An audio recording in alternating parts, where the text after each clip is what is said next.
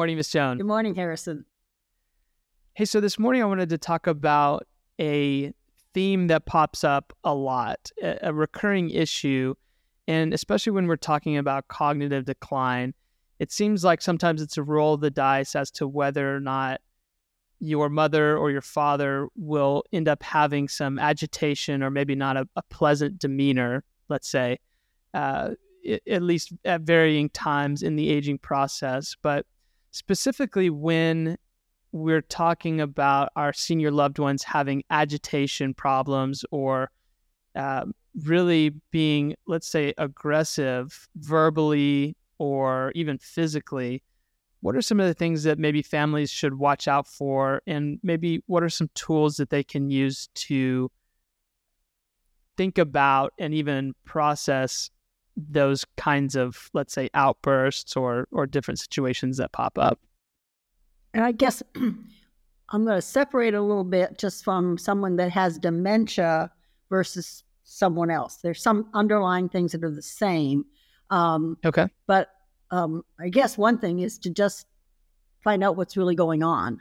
Uh, some are they feeling bad, um, you know, physically bad? Uh, are, are, are the medications um, working effectively for them? Um, are they always been very anxious um, and the changes can kind of pile up? Um, one thing that I always teach um, when I talk with, about dementia, but it's true even if you don't, is that um, the loss and suffering of sometimes just your health decline, or particularly the scariness if someone has dementia. Um, and that they get very sad. And the interesting thing is that sadness and anger are basically the same thing. Sadness mm. is anger you put inside, where anger uh, is is something is the sadness that you project. So sometimes when someone's really acting angry, you can really stop them in their tracks and you say, "What's making you sad?" Because sometimes that's what really happens. Um, they're they're scared. Um, they've had a lot of losses. They uh, so they lash out um, at people around them. So if you can, if the family members can realize that they're that that's what's really going on, you can often deal with it more effective. Because if somebody's really angry, most human beings back off. You know, get away. Let me get out of here. But if they're crying and they're sad, we put our arms around them and we console them and we give them some comfort.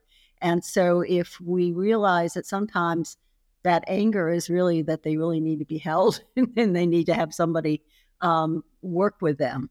Um, hmm. But checking out, and particularly with dementia, uh, many times people can't really tell you what's happening. If they have a UTI, they don't know that that's going on. They just know they don't something's wrong and they act angry.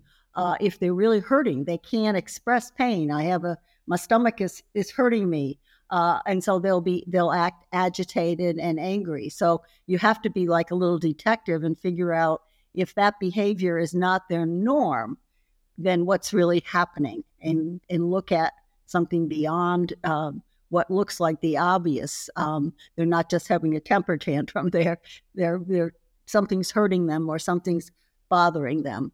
Um, sometimes uh, people can get very agitated when they see other people seeming normal and they know that they're not.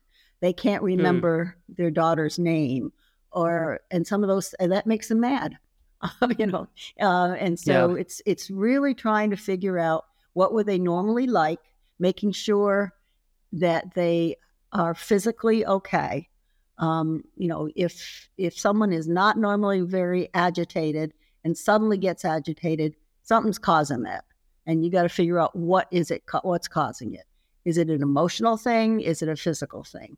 Um, also, um, boredom. Sometimes, you know, people can, if they're used to being very busy, very involved, uh, people rely on them for things, and now suddenly you know, they're sitting in a chair and staff are taking care of them, and, and they don't have any useful purpose in life uh, that they feel. So that can make them, again, sad, but it's angry, you know, because I used to be the pillar of my home, or I was, you know, the, the, the where everybody turned to. And now nobody's asking me questions, nobody's telling me anything.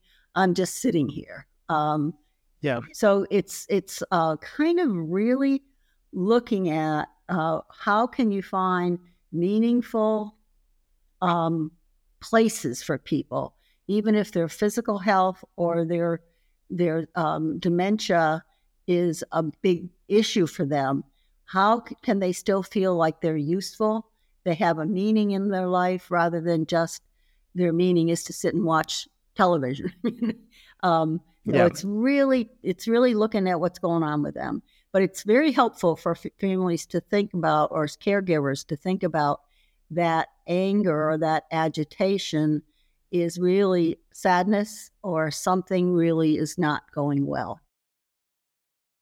So, in the case where, let's say, there are physical manifestations of the anger, perhaps playing themselves out to the adult son or to the adult daughter, I mean, even a, a swing or trying to grab them, um, you know, how, how should how should the family caregiver respond in those in those situations? And, and how should they mentally process it themselves? What are what are some tools that they can use to frame the situation?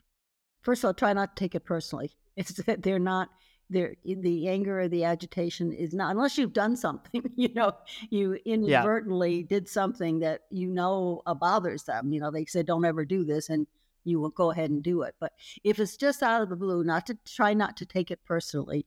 Now, in, in a family situation, if mama or daddy or whoever it is has always been a little bit of an edgy person, then they're not going to change. Mean, that's who they are. And if they have right. dementia, it's going to get ex- exasper- exacerbated. But um, if if otherwise, it's don't take it personally. Try to find out what's really happening, what really triggered it. I think I, I may have said this in a previous one, but we had a, a I was in a community once where a man was all a, a patient was there, and he was always very easygoing and you know pleasant to be around. And then suddenly, all of a sudden, he go into a rage, and it turned out that if somebody was visiting with their children, he knew that it wasn't going to be very long or he, before he would no longer recognize his children, and that made hmm. him mad, made him sad, and it made him mad. So what we ended up doing is trying to make sure that if we saw children that we would divert him, you know, have him go somewhere else or start talking to him so he wouldn't notice them. So it's it's you know what are the triggers of what's going on.